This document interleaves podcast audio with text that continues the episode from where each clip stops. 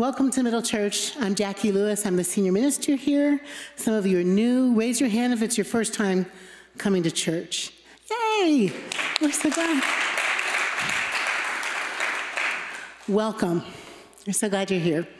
Um, if you're online, is it your first time? Welcome. We're so glad you're here. Um, we are glad that you are uh, checking us out. We hope that you'll stay engaged with us um, at middlechurch.org. I think you know you can find all the things there. So it is Juneteenth and Father's Day. Happy Juneteenth. Happy Juneteenth. Happy almost as free as we're going to be. happy day.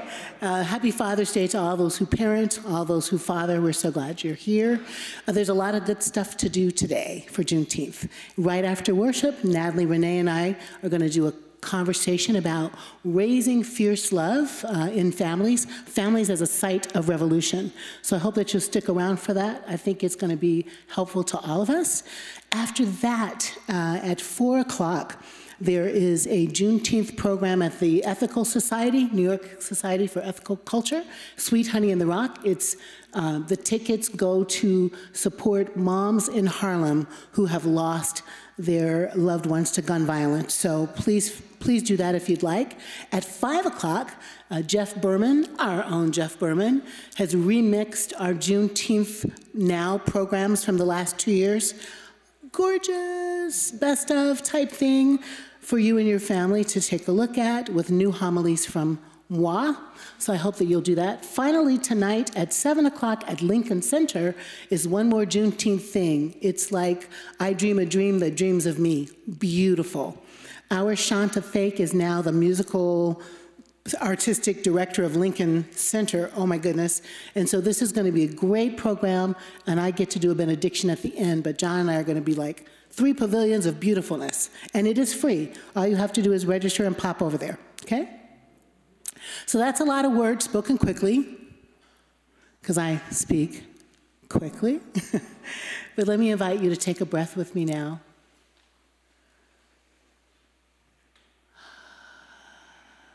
Think of God's incredible goodness that we are here in Pride Month celebrating freedom. Let us worship God together. We're going to have lift every voice, every voice and sing. Stand when and as you're able and join us.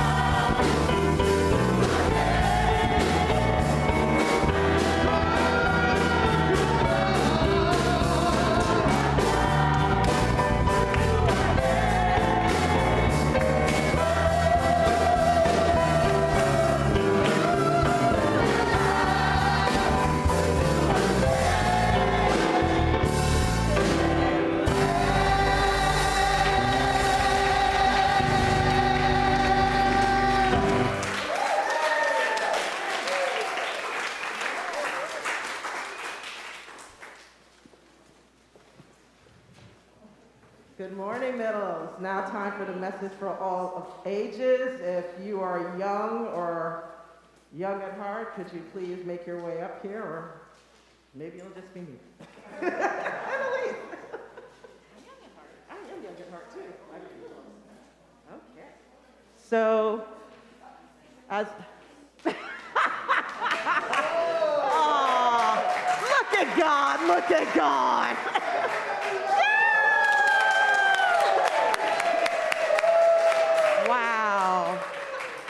Okay, this is a super duper duper duper duper blessing. Hi. All right, we only got a couple of minutes. So, we'll, so um, as was already said, today is uh, Father's Day, but it is also Juneteenth. So uh, for, for you, my young sir, this is what the Juneteenth map looks like. And I'll also show this to you, our on, online people. It was actually the first design, and I'll just, I'll just show this real quick. Actually, it was just this simple one. And then they updated it as the holiday was um, proclaimed to add the actual date to it. Now, um, do any of you know what Juneteenth is?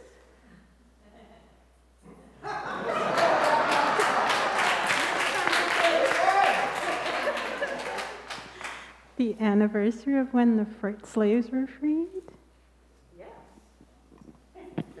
Thank you, thank you. And why do we celebrate it? Anybody? Anyone?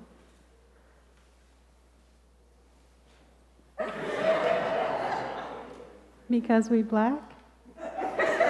Yes, that's, you know, actually, thank you, because yes, because we're black, but also because.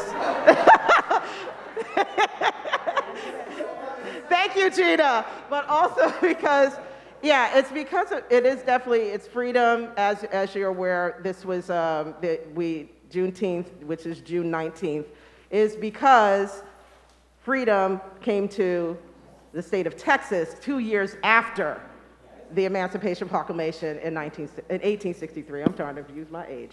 But, and that, and that is one of the reasons that Juneteenth, as it started to evolve and evolve, evolve, now it is now uh, officially this year a national holiday. Um, but also, if you, if we think about now that it's a national holiday, what people around, even in the US and around the world, are, are we still free? Do we still feel that there's still work to be done? Yes. Yes. And what type of work needs to be done? We need to stop fighting. We need to love each other. We need allies.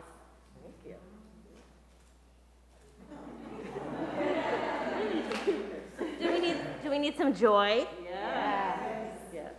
Uh we need to understand our own bias and work to liberate ourselves from white supremacy. And we need policy change. Amen to that. Amen to all of that. And we and are there still people out there that are still struggling for freedom? Yes. And what do we need to do as a church and as a family? Great. Thank you. Thank you. So when we when we celebrate this day, and it is Father's Day, it's also it is uh, it, um, as I said, it is um, Juneteenth. Let's think about those things as we move forward, so that we can all come together to work together and in equality, in love, and in family and in peace. So let us say a prayer. Uh, no, we gotta get up. So a quick little prayer. Dear God. Oh. let, let, actually, thank you. Let us help to get up so that we can work together to bring joy, equality, peace, love, to keep fighting, to keep striving, for our freedom, and for everyone's freedom. Amen. All right, and let's see a hamba our way out cucan y en cuencos, si.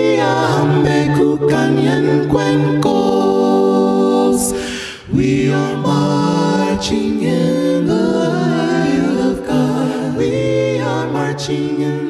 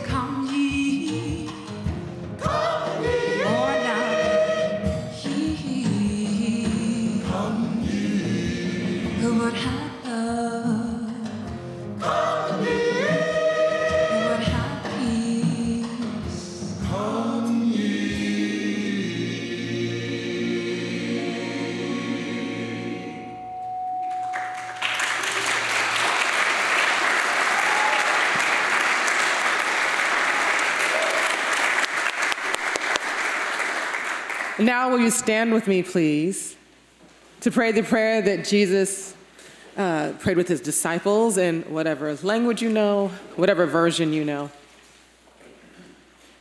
Ever loving and holy God,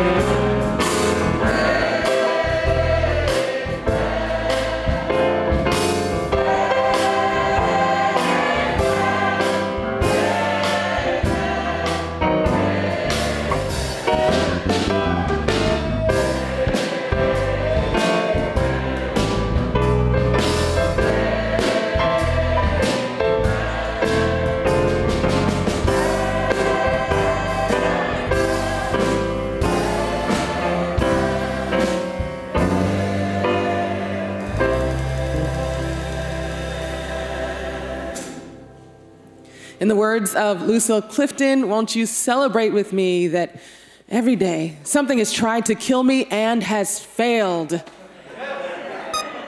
To all of you in person, to those of you online, peace be with you. Pass the peace with each other.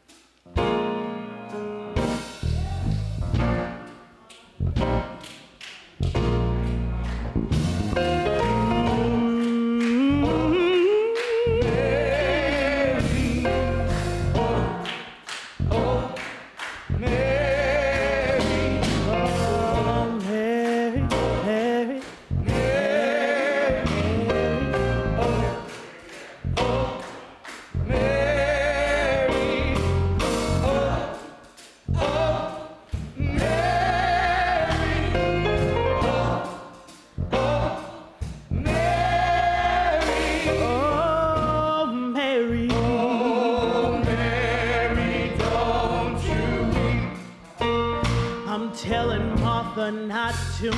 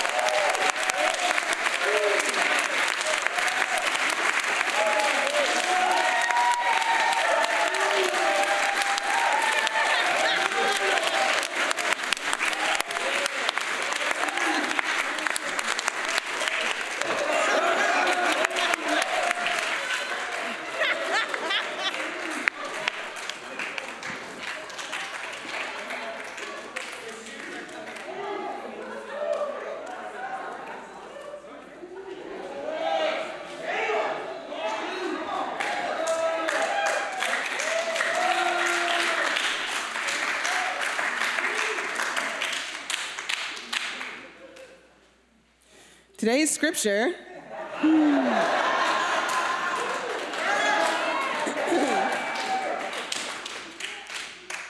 comes to- us from uh, Galatians 3, uh, verses 23 through 29. You can follow along with me if you have it, but I'm going to read it aloud. So. Now, before faith came, we were imprisoned and guarded under the law until faith would be revealed. Therefore, the law was our disciplinarian until Christ came, so that we might be reckoned as righteous by faith. But now that faith has come, we are no longer subject to a disciplinarian, for in Christ Jesus you are all children of God through faith. As many of you as were baptized into Christ have clothed yourself in Christ. There is no longer Jew or Greek. There is no longer slave or free. There is no longer male and female, for all of you are one in Christ Jesus. And if you belong to Christ, then you are Abraham's offspring, heirs according to the promise. Word of God for the people of God. Thanks be to God. This passage in Galatians is one of those texts that has embedded in it a call to the world as we dream it can be. If we're dreaming a world, Paul ends this particular pericope with once we're in Christ, there's no Jew or Gentile, there's no slave or free, there's no male and female, because the super identity that he believes God is calling us to is the identity that's in Christ. But we know we have not gotten to a promised land where there's no Jew and Gentile distinction, where there's no free and slave distinction, we, where there's no male and female distinction. This world operates in binaries.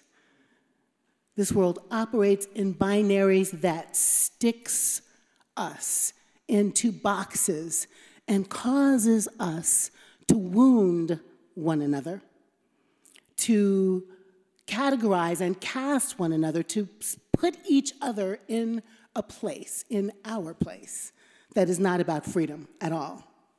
So let me just say the text today is faith, family, freedom. And I don't usually do a three point sermon, but I'm feeling one inside myself. So here, here it comes. Here it comes.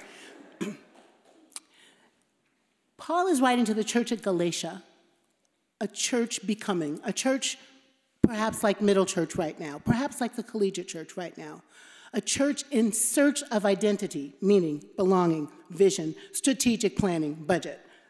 All of those kinds of questions are being asked in this relatively new community. And inside this new community, there, is, uh, there are two battling forces.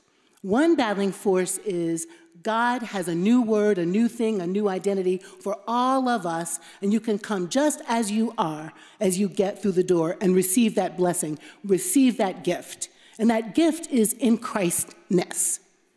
Now, to be sure, in those days, the way to sort of publicly display that you have received this gift was baptism.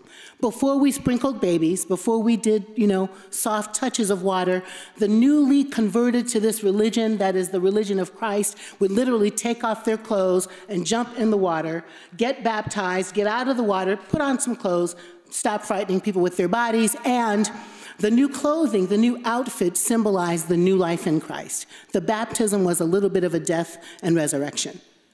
For Paul, this was the only ritual needed. And in some way, he who is Jewish is saying the other kinds of rituals, practices, even the law that seemed to put us in right relationship with God, Paul is saying, actually, passe. Actually, not necessary. He's not, I don't think, intending to be anti Semitic, but he is intending to be a reformer.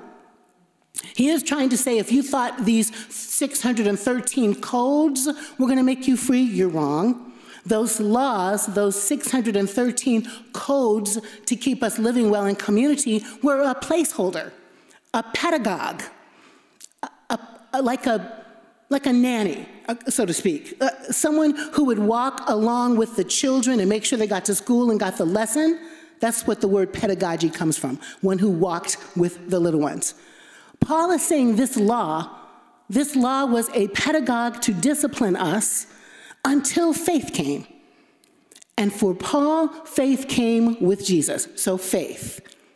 Faith is the thing that creates the new community, the new community that abolishes categories, the new community that disrupts caste, the new community that disrupts racism and white supremacy, the new community disrupts binary around gender, disrupts anti queer, anti trans uh, policies and politics. The new identity begins with Jesus, faith in Jesus. And this is Paul's twist on that. Not are you going to stand and confess you have faith in Jesus, but do you have faith in Jesus' faith? Can I say that again? Do you have faith in the faithfulness of Jesus? Do you have faith in the faithfulness of Jesus? And the word faith there is pistis in the Greek, and it really means trust.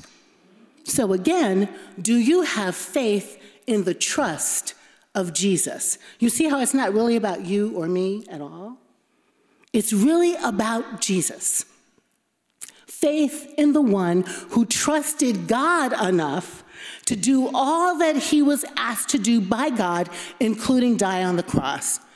Now, atonement, paragraph. I don't think Jesus was bossed around by God to die on the cross. I'm not saying that. I am saying that Jesus went all the way to the edge of his humanity, his capacity to say yes to all the things that led to his death. Can you feel that? How that's different? Do we have faith that there is a rabbi named Yeshua ben Joseph, who is Mary's boy, Joseph's kid, who went all the way to the mattress to stand up for love? All the way to the edge of comfort, acceptable, all the way, all the way to the edge, even to be willing to lay down his life to do what God called him to do. That's what Paul is inviting us to faith. Faith that there was a one who loved God enough to obey, to get jiggy with it, to do the tough things, to preach, teach, heal, to stand up against authorities, to say the hard thing, the hard truth, to call us in and out. Do we have faith in Jesus' faith? The second thing is can we understand that we're family? He wanted the church in Galatia to understand that though there were countervailing voice for can't say that countervailing forces, and what they were were this: there were some Jewish people who were becoming Christian, and these Jewish people who were becoming Christian thought the Gentiles, the, the outsiders, couldn't become Christian unless they went through Judaism. They couldn't become Christian unless they went through Judaism. They couldn't become Christian unless they were circumcised. That was the big deal. I've never been circumcised, but I understand it's a big deal. they couldn't become Christian unless they went through Judaism and the old categories and the old law and the old structures and systems, the ones that Jesus came to simplify. These one fourth of the teachers in Galatia was like, uh uh you can't come into the reign of God unless you XYZ PQ. And Paul is saying all of those things are passe. You are family because Christ is your brother, and you are wedded into, grafted onto the family of God. Your family. And in the family, in the family, there's nobody with hierarchy. God, you know, church, hmm, didn't really get that, did we? No, we like hierarchy. The first church took the hierarchy that was in Judaism, the priest on top, the Levites, the helpers in the middle, and all the other people down here can't even come into the sanctuary for real. And, and, we, and we, we duplicated that, right? With the Pope and the bishops and all the things. Paul is saying, no, equal footing for all the believers the ones who've been Jewish, the ones who are Gentiles, the ones who are rich, the ones who are poor, the ones who are slaves, the ones who are free, the ones who are women, the ones who are men, the ones who are um, outside all become inside. The little ones, the lost ones, the left out ones, the queer ones, the straight ones, the female ones, the trans ones, all of the ones are equal in this new family. And that, Paul says, point three, is what leads us to freedom. Because what he's saying is if we keep the categories of the world, we are never going to get free. If we continue to codify who's in and who's out by the standards of the world, we are never going to get free. And let's be crystal clear on this Juneteenth, we're kind of free ish. We're free ish. We have so ensconced anti black racism in this world, not just this nation, that to be adjacent to black, to be a darker Chinese, to be a darker Latinx, to be a darker indigenous person, to have kinky hair as a Jewish person, all of these physiognomic features of blackness that get you a little bit black, get you a little bit oppressed. Because we are not free, we are free ish. The church, the church has been baptized in white supremacy. And the church has not put on Christ without trying to keep on some oppression. Do you understand what I'm saying? Some, some oppression undergarments up in there, right? Some oppression Spanx, right? She says as she pops hers. Some oppression garments, which we're learning might pull us in a little bit, might make us lose a little weight, might keep our legs from hurting, might keep our veins cool. You know what the kind of garments I'm talking about. That undergarment of white supremacy that undergirds our whole culture also undergirds the church. How we work, how we think, what we think is the way to make decisions, how we do polity, how we do policy, how we share resources, how we live and breathe in the name of Jesus is still hot and stinky with what could be seen as compression garments, but are oppression garments living inside the skin of Christian folk. I have never in my life as a human being felt so clear about the ways that white supremacy, not white people, I'm married to a very nice white person, white supremacy is inside so many people of color because we can't help but take it in.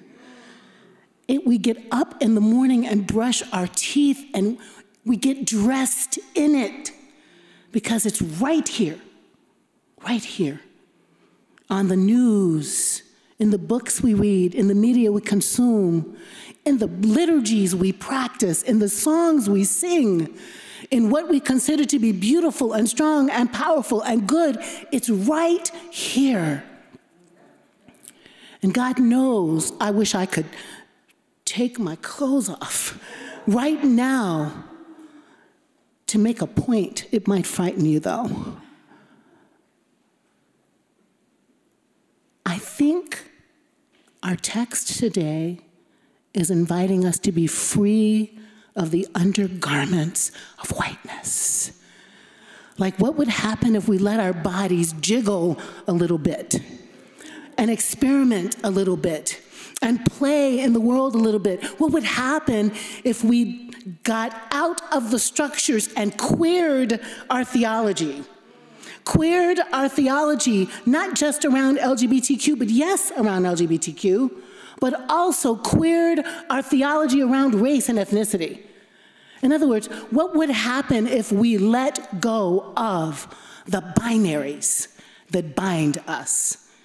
What would happen if white people owned their blackness, is what I'm trying to suggest. Since all of us are from Africa, I say all of us are from Africa, what would happen if white people in powerful positions just exegeted their own history to understand the root of who they are and queered their racial ethnic identity. Are you with me? Can you imagine the fruit of that kind of inquiry? A study that a white person would do, a white person who not our middle white people who, who are like always talking about race, but the people who like, I'm post-racial or I don't see race or those folks, or, or also kill the black people because I still think they should die, those folks. What if instead there was an inquiry, a, a journey into the self, into the soul to say, my people are the black people? In the spirit of Ubuntu, I am they and they are me and we are inextricably connected. What would happen if rather than denying quote, critical race theory, they took a deep dive into critical race theory, took their clothes off and jumped in the baptismal waters of critical race theory, if you will, so to speak, and understood how we got here so that their hearts were increased, so their minds were open, so their children would be converted to new ways of thinking. What would happen? What would happen if white powerful institutions like the collegiate church or the Catholic Church or the Episcopal Church made studying race just as important as studying Jesus, who was a black man. What would happen if more congregations were like ours, where we just like, look at Nina Simone's Come Ye and look at our multi all the thing cast of singers. Look at our multi all the things cast of gospel choir. Look at this multi all the things congregation of seekers and wrestlers and triers and fall downers and get back uppers, trying to get to the promised land together, to freedom together, and making mistakes along the way, but definitely queering, blurring, taking in each other's identity as our own, what would happen? I think we'd get freer faster. I think we could really change the way we talk about each other. I think we could harness enough shared multi ethnic power to shut down white supremacist institutions like Fox News I think we could harness our economic power to stop buying from white supremacist places like Chick fil A. I'm just saying, that's just one. Might even have to go to Amazon, you know, just to say. I think we could harness our theological power to build more spaces like this, where the conversation isn't just black and white, but we acknowledge it starts there, because it started there but we would sing and speak in tongues that are indigenous and Latinx and Asian and black and white together.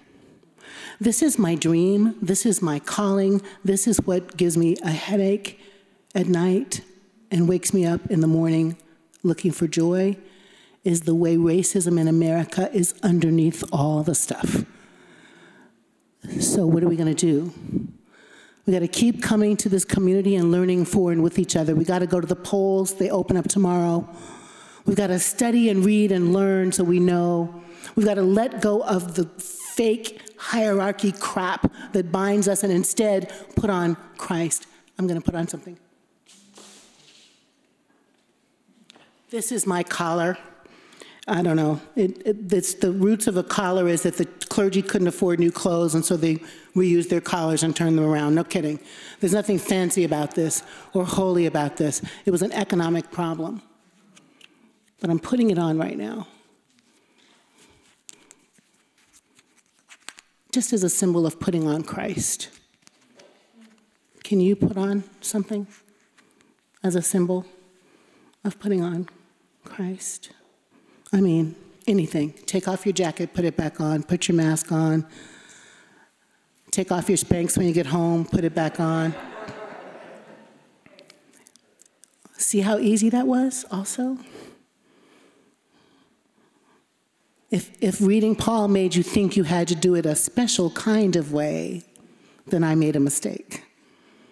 Just wake up in the morning and put on something that reminds you belong to God.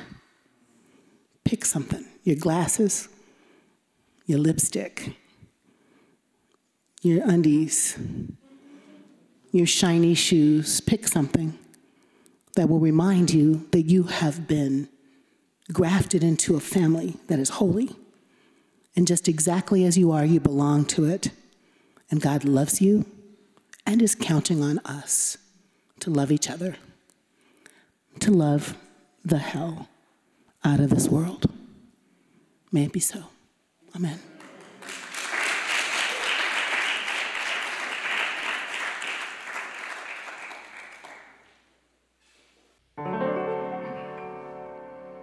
cold.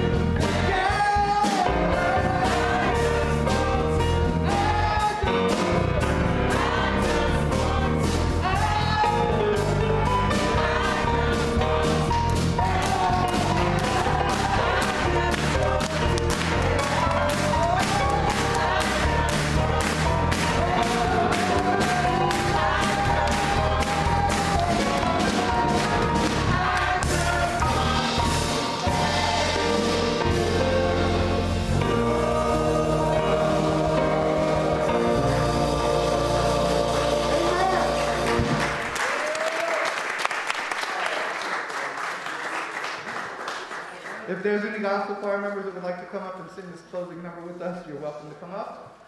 And you're welcome to sing with us too. If you would stand and take a look in your bulletin, we're going to do a little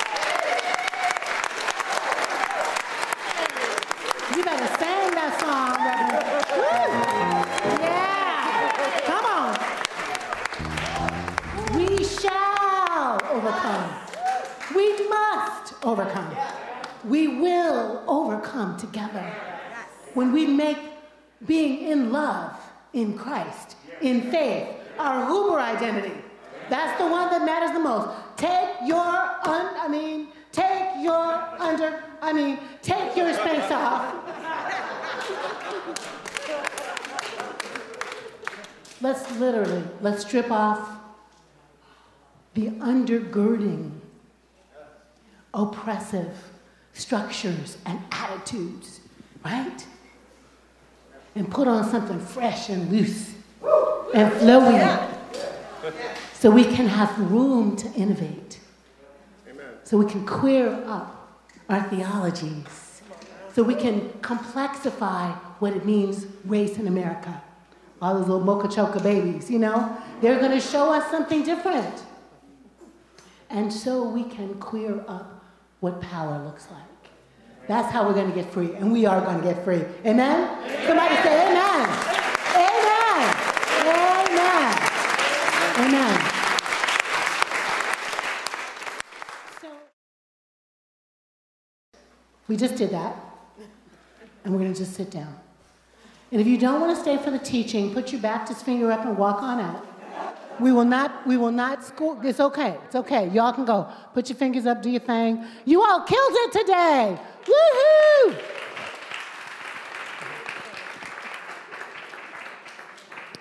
Thank you, band. Thank you so much. Thanks, Jeremy. Okay, Natalie and I need like one minute to set up, and then we're to go right into this teaching.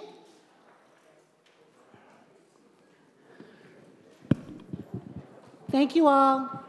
Bye, graduating, Lucienne. So proud of you, proud of you, proud of you. Okay. If you're staying, why don't you sit here, in the, like right in here, so we can just, yeah, see you better. Yeah. And um, we're in this mic, but if we also could be in the red mic.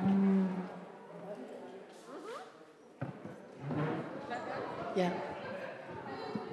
If you're online, we're going to keep streaming. Just to have a conversation. Can I have a hug?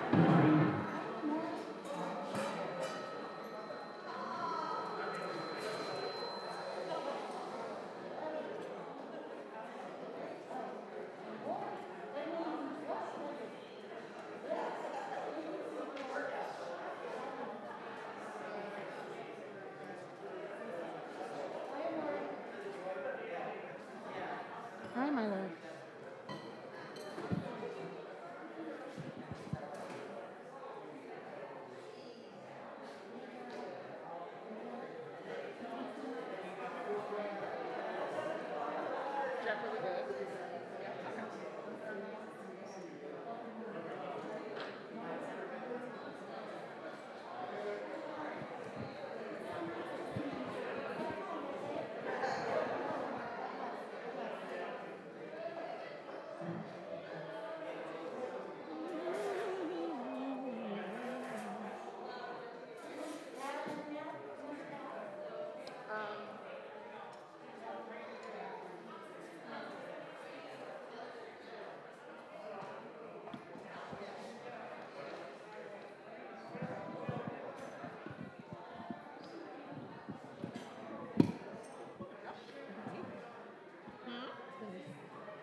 High and tight. Small. Small glasses. Good. have a little Nice to meet you. conversation. This does not go down like yours. Carl, will this one go down? Okay, mine? Okay. Or I could just take it off and hold it. I'm fine with it. Thank you, love. That's great. Maybe Natalie can use this one because she hers isn't. Okay. Okay. Thank you, Carl. wow. Fantastic. How about you? My throat hurts, I'm. Um, yeah, sure. where you can hand hold it. I'm happy to hold it. I think it's. I think it's. Yeah. It's just. It should happy to hold it. Thank you. Okay.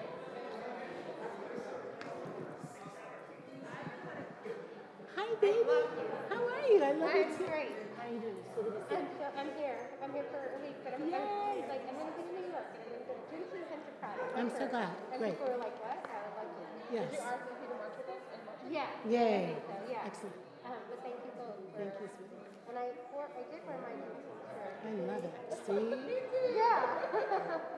I, I totally had mine on Yeah. and then left it at home. Oh, oh, It was a new one that, um, that Gabby gave me. Oh, So I'll be, I'll be wearing that. You can wear that later and tomorrow.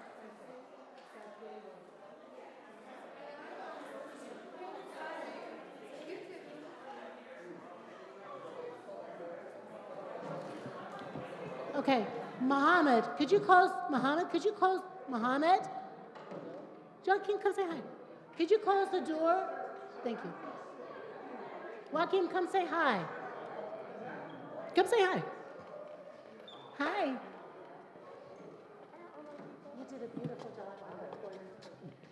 Hi, online people. We'll be right with you. One sec.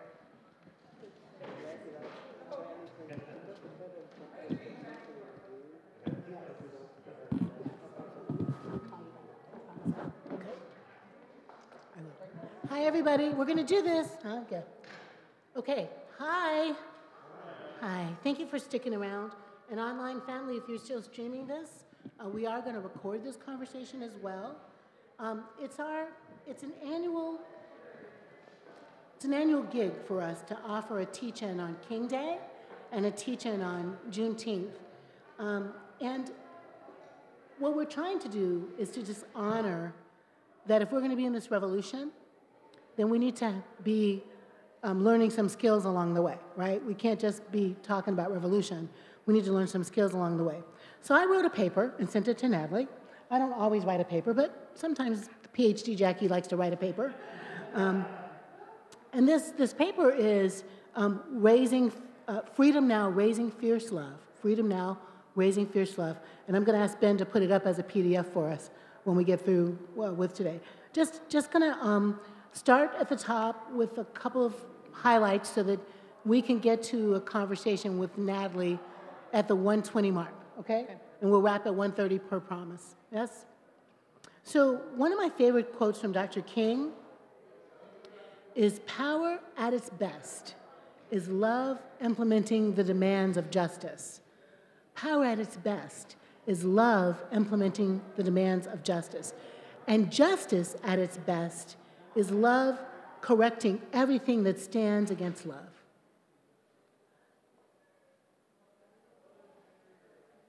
Love correcting everything that stands against love. Dr. King did not think of love as a nammy-pammy, um, squishy, codependent um, moment, but rather a force, and I agree.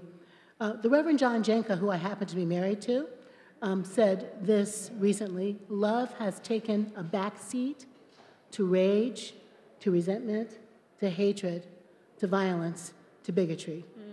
And the only antidote to this hot mess is fierce love.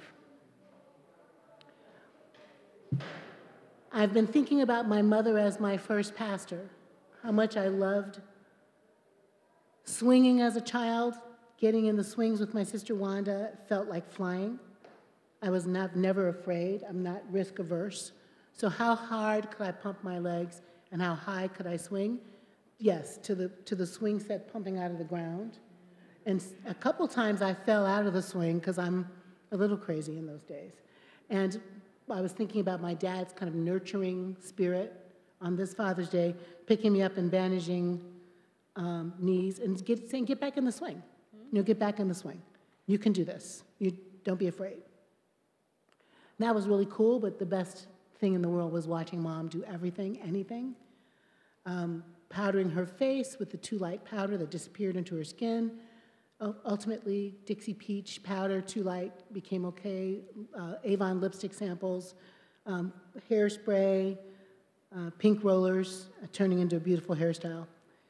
And what I learned to do was to watch mom watch the world.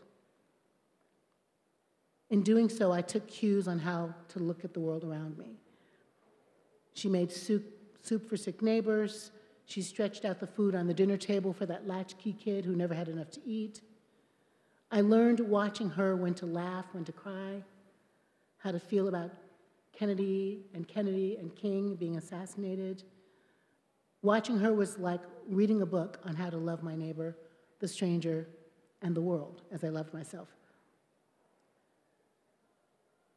It's been five years since she died, but her face was a window to her feelings and therefore permission to feel mine. So I really miss that. Yeah. Mm. Especially as the way COVID continues to rampage itself around the globe and we're getting careless. Two of our staff are out sick right now to COVID. The gun violence epidemic continues to terrorize our nation. There's been 63 mass shootings since Buffalo, and that was yesterday. So far, it's been two a day. Mm. It's unbelievable. And they're not all in the news.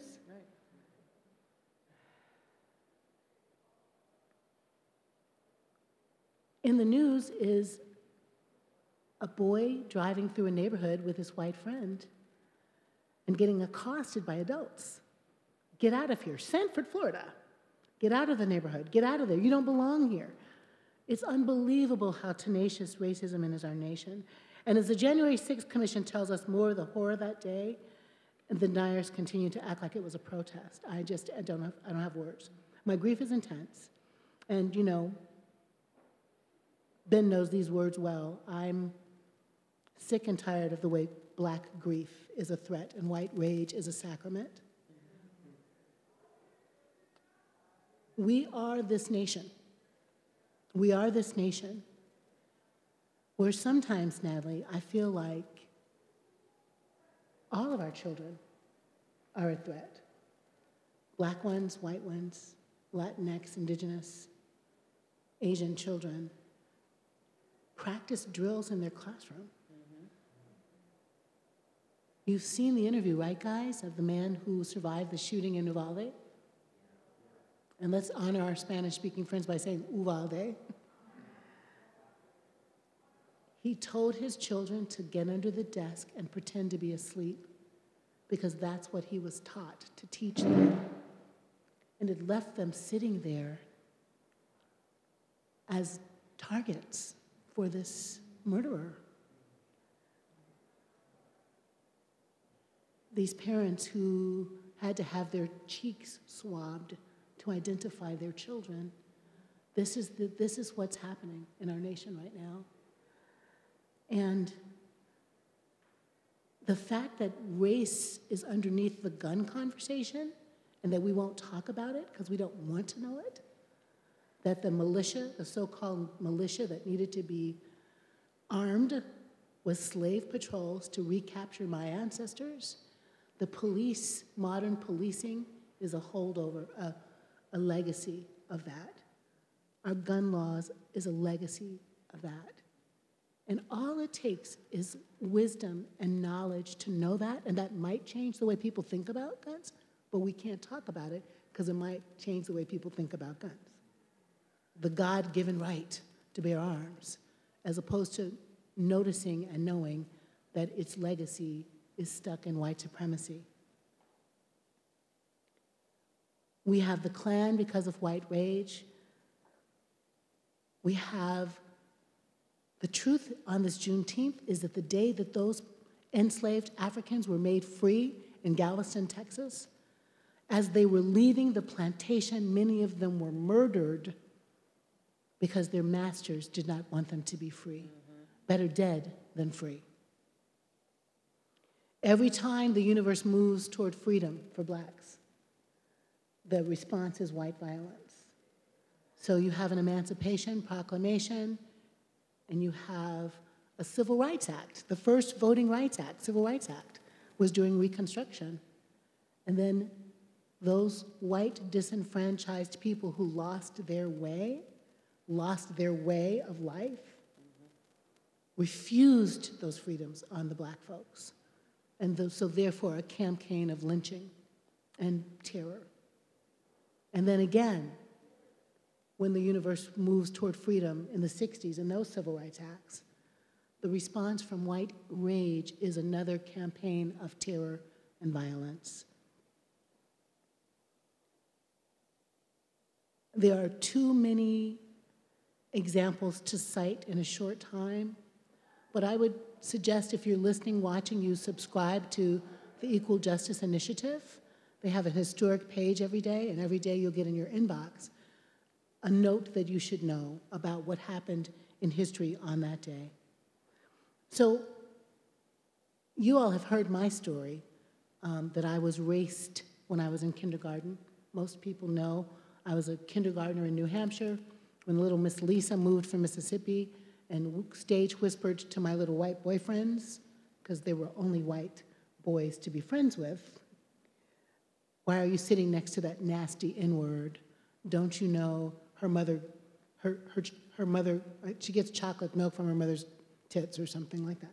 And whatever it was she said was so nasty, I didn't quite understand it. What? Milk comes out of tits? Who knew? And also, what's an N word? Like, what? It was just too much, right? But But I knew that it was ugly and I knew it was meant to hurt me. And when I went to tell my mom and dad, they had two reactions. One was my mother was like, That's so silly, and we're going to pray. And my father was, Let, That's so vile. I'm going to the base commander to demand reparations and an apology. And that's how you end up being Jacqui. Prayer and reparations. There we go. That's it right there. Thanks for sharing. Um, I'm going to skip some of this now to just get to your story. How, how, when's the first time, you know, your ears heard the N word and knew that it was about you and knew that somebody thought you were nasty and less than and terrible and horrible because your skin is brown and, or black or dark black? And when's the first time you, black friends, heard, got it clear that you, you're cute for a little black girl? You and your sister are cute for black girls, for dark skinned girls. How many times did you go to a party as a teenager as a dark skinned black girl and the blue light is on you and you look linty and the boys think you're ugly because you're too dark, especially too dark in the blue light? Where your teeth glow. Where your teeth glow. Mm-hmm. So there's a way in which race has shaped my childhood and therefore my adulthood, because my childhood shapes my adulthood. And one of the things that I want Natalie and I to talk a little bit about is having been shaped by race as black women, what's the legacy of that in our lives? How does that inform how we be grown ups? And what would be what we wish would happen in parenting now across race and ethnicity to raise up generations of children who will not race each other and who instead will heal the world? Natalie, I'm going to stop there and see if we can talk. I, could, I took notes. You know me. I, like I to- know you did. I know. I took notes. Vanessa, I took some notes. Um, I so the first thing that came to mind while I was hearing you talk is um, when you were talking about swinging, and I, I I just couldn't. I started to think about adventurous and assertive children. Right, like that's what I that's what I hear from you being like, and i i was swinging, you were swinging for the fence, like you were like, I know that's for baseball, but you know, like you were really and and what what do your parents right? What do black parents teach their children about um, who are assertive and adventurous versus what do white parents get to teach their children about being assertive and adventurous? Right? Like it just makes me wonder. Um, I, um, Jacqui knows, I'm just going to say this out loud, that I, one of my side effects of COVID that I've had twice is brain fog. So I'm not going to remember names, but I know that you have an awesome memory. So, um, so I'm thinking like Tamir Rice right now, Yeah. who's just being a kid outside playing, right? Playing with a, with a toy gun, which that's a whole other conversation we can have. But in a way that you play, you know, just being a kid, like being adventurous and like doing the things that he sees and, and it ends his life. Like that ends up getting, um, well, I don't want to blame it on, on the kid, but the actions of these police officers and how they see black bodies is translated differently because of an adventurous and assertive kid, right? All of the black children, there's so many countless, I, I don't even have to bother to tell you names, right? Because there's so many countless stories of teenagers who were stopped by police because they're driving their parents' car or there's something on the the windshield mirror or whatever that I don't drive y'all I don't know or um, you know like whatever like there's a license thing or something that ends up really um, violently because that kid is assertive and was like why are you stopping me and this doesn't make sense and so I'm, I don't feel safe. I'm, I'm going to do something different. And then we end up with these stories. Now, y'all know good and well that there are also teenagers who, one, don't get stopped who are white. And if they do get stopped and mouth off, there's a whole thing. A friend of mine um, loves to tell me a story about um, how she is a white female in, I want to say, North Carolina. So she's a white uh, teenager. Um, would have the police bring her home. Like something would happen, they would get in trouble or whatever, and the police would be like, "Oh, they're just being kids," and you know. So th- there's just a, a there's a thing there for me about like how how our kids um, how it's insidious, right? How it's in the water that we swim in, and what um, particular children are allowed, how they're allowed to grow into their fullness of themselves. I think that's such an important point you're making there, Nat. Um, the, the, the news that is out now about a shooting in Chicago of a 13 year old uh, who was in a gas station, literally turned around, hands up, and the police still shot him. He's alive, but may never walk again. Shot him in the back. So, shot him in the back, meaning he's turning again, meaning the the way black girls remember a couple of years ago the little girls that were at a swim party in a yellow bikini is all i can remember the way they treated that baby girl like a woman. Black children are adultified and stigmatized and objectified and seen as the threat whereas white children and i'm just going to do white for now um, that same kind of behavior you're saying natalie would be sort of like amplified and celebrated my mom and dad were like do not be sassy why? Because if you sass me, you're going to sass somebody else and they're going to kill you. My grandbabies, bless their hearts, are being taught to speak up.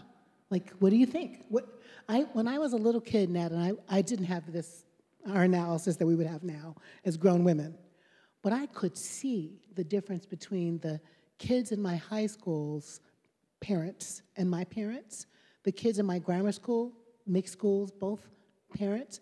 My parents were like, sit down, shut up, be quiet.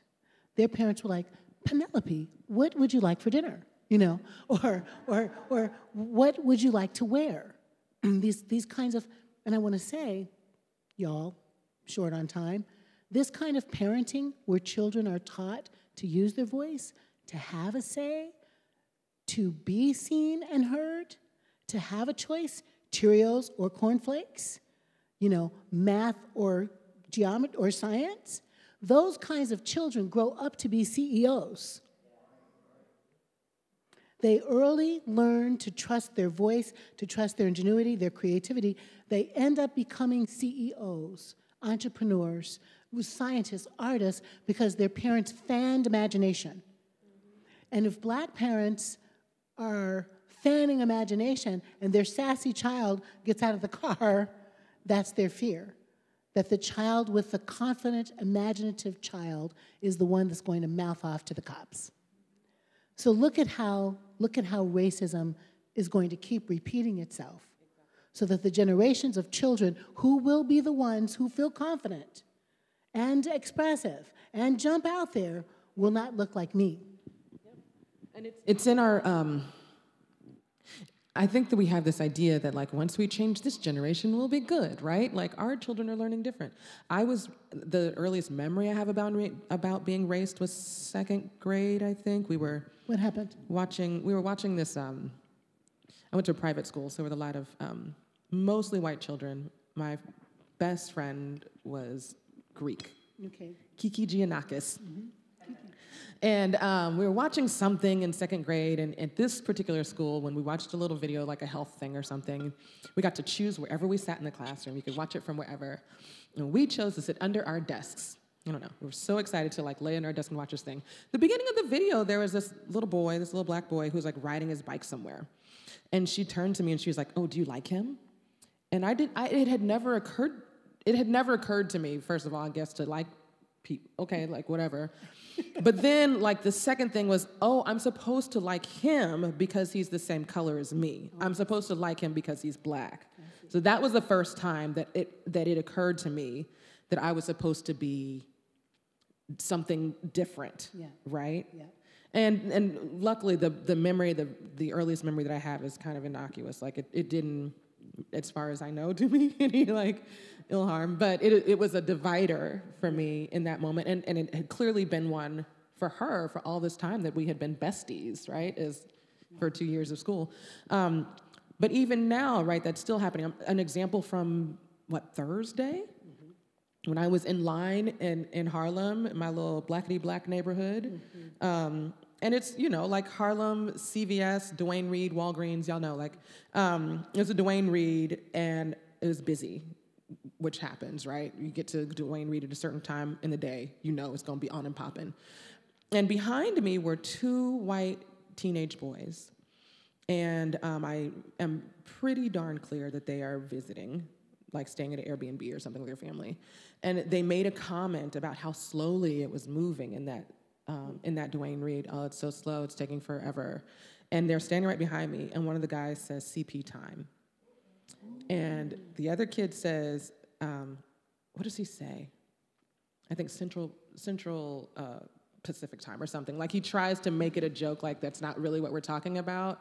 So there's a way. This is what I mean. There's a way in which this thing is trying to be really insidious, right? They knew what they were doing. They knew they were surrounded by a lot of black people, and they wanted to to say this thing to each other, but couldn't let it rock. Right. Right? They can't just see, say CPT surrounded by all these black people. But, but if they but they pretend it's about something else, like we don't know. Right. Right? Like like we're stupid because that's one of the things, the arrogance of teenagers. God bless them, is that you learn a lot of things, you think you know the things. But so they were trying to, and so this is what I mean. Like it's it's still a generation, even beneath that and beneath that and beneath that, that's being taught that there is a difference here Yes. between these people Right. and us. And You us. know? Yeah. Nat, yeah, and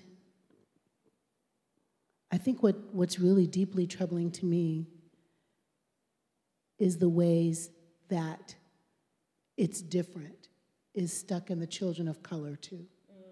It's very subtle, but it's in there. My little nephew is um, African American and uh, Filipino, and the, both of the children just look more like, you know, brown genes are strong, you know? So the children look more like me and, and like us, like our color and features actually.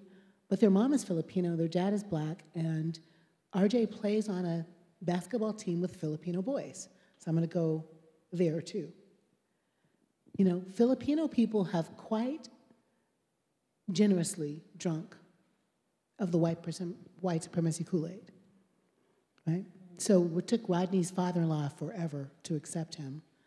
But the little Korean kid, uh, Filipino kids, sometimes treat RJ like he's not quite them, because he's not quite them. And that is inside him as colorism, right?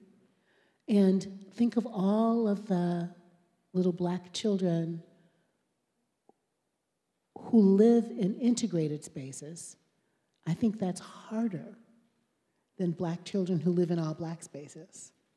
I think in the all black space, Ruby Sales might say there's a kind of village of protection, and you know, no matter our class, no matter our uh, earning power, no matter our vocation, whatever, this black village is, is you know, loving on all the kids. But I think when, when black children are adjacent sometimes to white or Latinx, Greek, Asian, I think sometimes there's more wounding inside the soul because there's more, um, there's an adjacent comparison. There's, uh, it's in your face in a way. What do you think? Yeah, I think, well, you know, like, um, as we've all worked on um, here at Middle, like, it's an approximation thing, right? Like, and the goal is not to be black. So in the the and this goes back to like even um, the beginnings of I'm just going to say the beginnings of our country. Let's start Right. there, right? Like, how far away can I get from this one group that I know is despised, right? So everybody else wants to be white, you know. Um, so then I do. I am curious about the children who end up in the liminal space of that, like in the in the middle, betwixt and between. Um, my nieces who are here in New York um, this weekend, walking around with their very black auntie and, and daddy, you know, and um, one who, you know, doesn't really like her curly hair or thinks it's frizzy, or you know what I mean. Right. So there's just like a, an, I think maybe a confusion. Is that the right word? Around how to be fully who who they are. You know, like I heard heard you talking about your grandchildren who are like, what box do I check? Like, how do I claim all of all of the things that make me up, right? Um, and part of that is just like what information gets out and how does it get to places, you know? Yeah. And, and the information piece, right, Nat, is there are so many books You know, from um, uh, Lu- Lupita Nyong'o's book, um, which I'm not going to say the title, but look it up. There's only one her. Beautiful book of her chocolatey, chocolatey child self and what it meant for her to be in a family where there are different shades of black and how she comes to understand that her black is so incredibly beautiful. Books like that, the book I wrote, You Are So Wonderful with Multicultural Cast of Kids, um, there, are, there are beautiful books now by black men about for black boys and claiming their space and their power. So just go to books for black children and you will find that. However, there has to be an equal response in parents who are not black. So I'm thinking about Asian parents acknowledging the history of racism between Asians and blacks. If you're listening and you're Asian, like there has a there are there are decades of dissonance, of conflict between Asian people and black people. Like why? Can we think about that together? Can we think about that together and work to dismantle that? Because if it's inside you, your child is going to pick it up. I mean, I'm watching my mom for cues, and I'm, I'm getting the message. Mommy was black from Mississippi and walked past the school to go to the colored school and cross streets from white people and like, I can't look you in the eye. But something inside her was, I am not going to teach my children racism uh, or prejudice. Like, I am not going to teach my children that white people are the devil. I'm not going to teach my children to look at white people and be afraid. She was intentional about raising us to love all the people. Daddy got a little more anger. We'll come, come back to that. But mom was very intentional about here's what it looks like, these are your friends, let me set a table, etc. White parents need to do the same kind of thing for their children if they want to be in the movement for love and justice. What are you going to expose your child to? What kind of books are they going to read that are about black people? Get a black doll. You know, get some black GI Joes. Get some black books. Get some black puzzles. Um, take your child to black museums, and not mixed. Y'all got there's some overcoming to do. you know, so like to steep your child in black, in jazz, in blues, in gospel music. Uh, jazz as the only really American music. I think there's a whole curriculum that needs to happen for parents that are not black to raise revolutionary children who understand that this, this world is diverse and you need to be a part of it because you've learned early how to own it. I think that's, does that make sense? Mm-hmm. Or, or I, I went to DC. Um, what was that last weekend? Yeah. For the March March for Our Lives, and went to um, The museum there. Yeah, National Museum of African American History and Culture. And I, this is my third time going. I try and go once a year, but because of the pandemic, I, you know, a couple years I haven't been able to go. And I was blown away at the um, the mix of of attendees. Yeah. Yeah, it's very different than when I went before, and, and I and I applaud that. Yeah, you saw more, more parents, Yeah. non-black parents there? Yeah. There were there was a lot of white folks Yeah. in that museum. Yeah. Just period. A lot of white folks. Um, and I was like, okay, well, look, we're doing, you know, doing a thing. I really appreciated that. Um, and I would add to that because they are doing this whole thing where they're trying to teach the thing, um, as you're saying, and exposing them to the thing. And I think the other side of that, or in addition, in addition rather to what we're already saying about adventurous and assertive children, is um, when you when you um, arm them with knowledge, right? Also arm them with, um, and they already are in this assertive space. If you are uh, raising a white child specifically, um, how do you help them know how to use that assertiveness in a way that can be helpful for dismantling systems when they see them in front of them, or at least questioning the system? Like, how do how can they say, you know what? I have a lot of Disney princesses that are white. Are there any that aren't? Or you know, or whatever. you know what I mean? Like very, very easy examples that are happening because it's just the water we swim in. Right? That's really good. Yeah, yeah. It's you. You know, I definitely cribbed off of Amanda's raise imagination when I was thinking about raising fierce love. Um, trying to write. So this book, y'all, my book has a chapter in here that could be good for families and thinking about this. But I think what Nat is pointing to is a kind of uh, hermeneutic or something to give our children of, of to suspect to suspect anything that looks like injustice, to have a critique of what looks like injustice, to help your child value diversity. You, you, they're watching you. So if all your friends are white and all your white friends are trying to talk about race, hmm, you know, if you live in an all-white neighborhood or send your child to an all-white school, you know, hmm, if your child is in an all-white church, I'm saying no matter what you say, what you do Yes. will raise a hermeneutic of suspicion about all white spaces. Our friend Rob Stevens, if it's an all white space, we should suspect it. So I think that's a thing. Um, I think also setting a table as young as they are um, to know color and talk about color. We don't want a colorblind society. No. That's not what we're talking about. So your child is already saying, oh, you know, Kiki, was that her friend? Kiki. has a certain kind of hair or a certain kind of skin color. Tell me about, describe Kiki for me. Oh, it sounds, what kind of food does Kiki's family serve? Uh, you know, what kind of music do they listen to? Foster an imagination of welcome by not pretending that all the things are the same, but instead evoking, because they're going to ascribe, they're going to know it and ascribe meaning to it. So why not have them ascribe your meaning to it? Sounds like that red-haired boy is, was back outside again. You know, the, ask him what's his favorite dinner. Let's make his favorite dinner. Like small things like that start building a kind of imagination of a world of diversity. Mm-hmm, mm-hmm. I'm looking at you like, did you want to add something right there? I do. I just was really thinking about Okay. Kiki, Kiki, who also was because she was she was brown, like she wasn't you know mm-hmm. fair skinned. She was she was brown and she had like long dark hair, and I'm just I'm just now thinking about how she existed at that school because we were mm-hmm. probably a very few number of darker children, right? Like.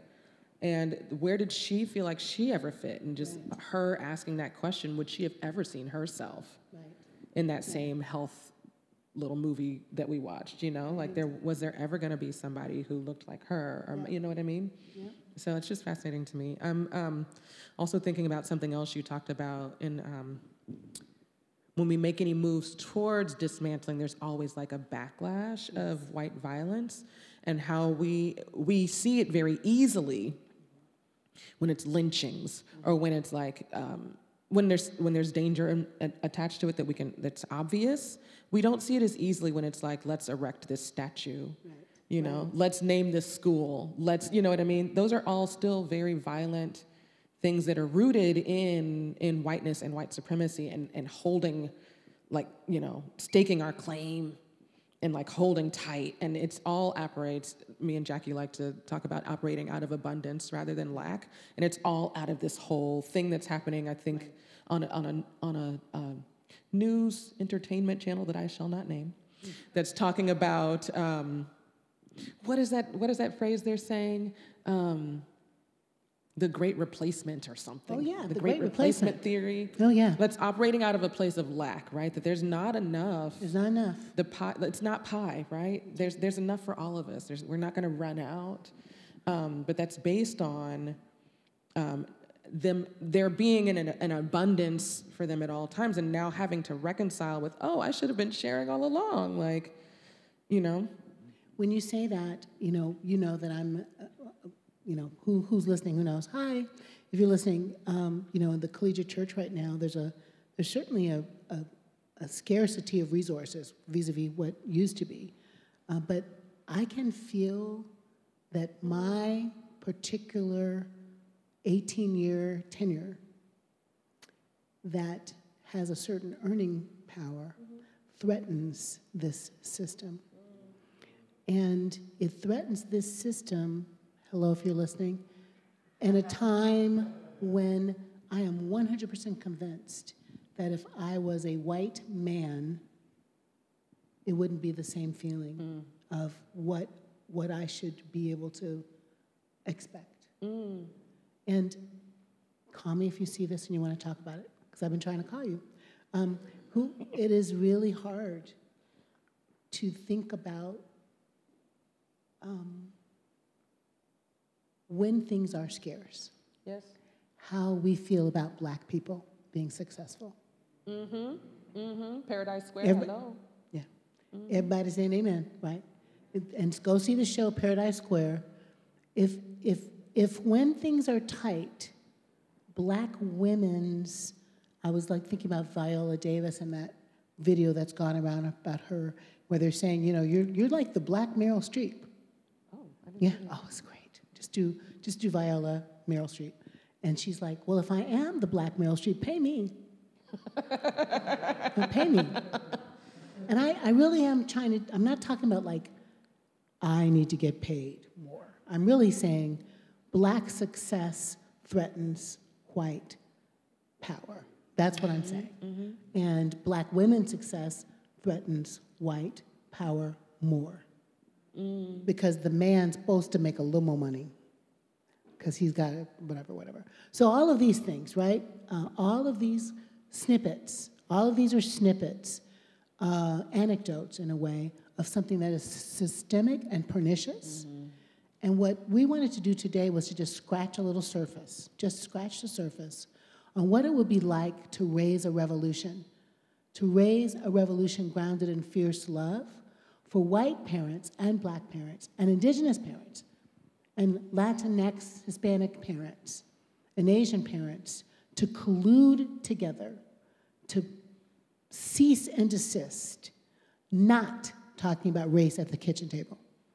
Talk about race at the kitchen table. Talk about color at the kitchen table. Ask your child to say, What did you notice today on the news? You know, pick a thing to watch that is age appropriate. Look at uh, Encanto. You know, that is the best. I could watch that every day.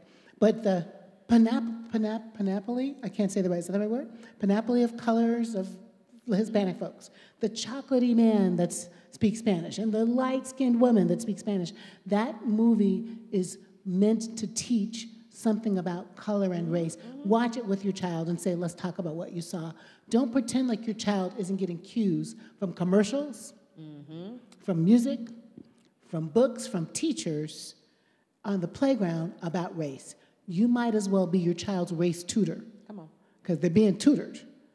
Wouldn't it be wonderful if you would just take that on as part of being your child's pedagogue, your child's teacher, uh, to give them a hermeneutic about race as something beautiful created by God?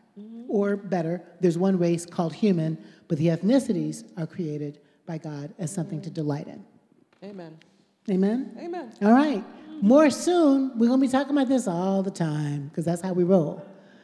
Thanks for coming. Bye. Bye, y'all. Thank you all.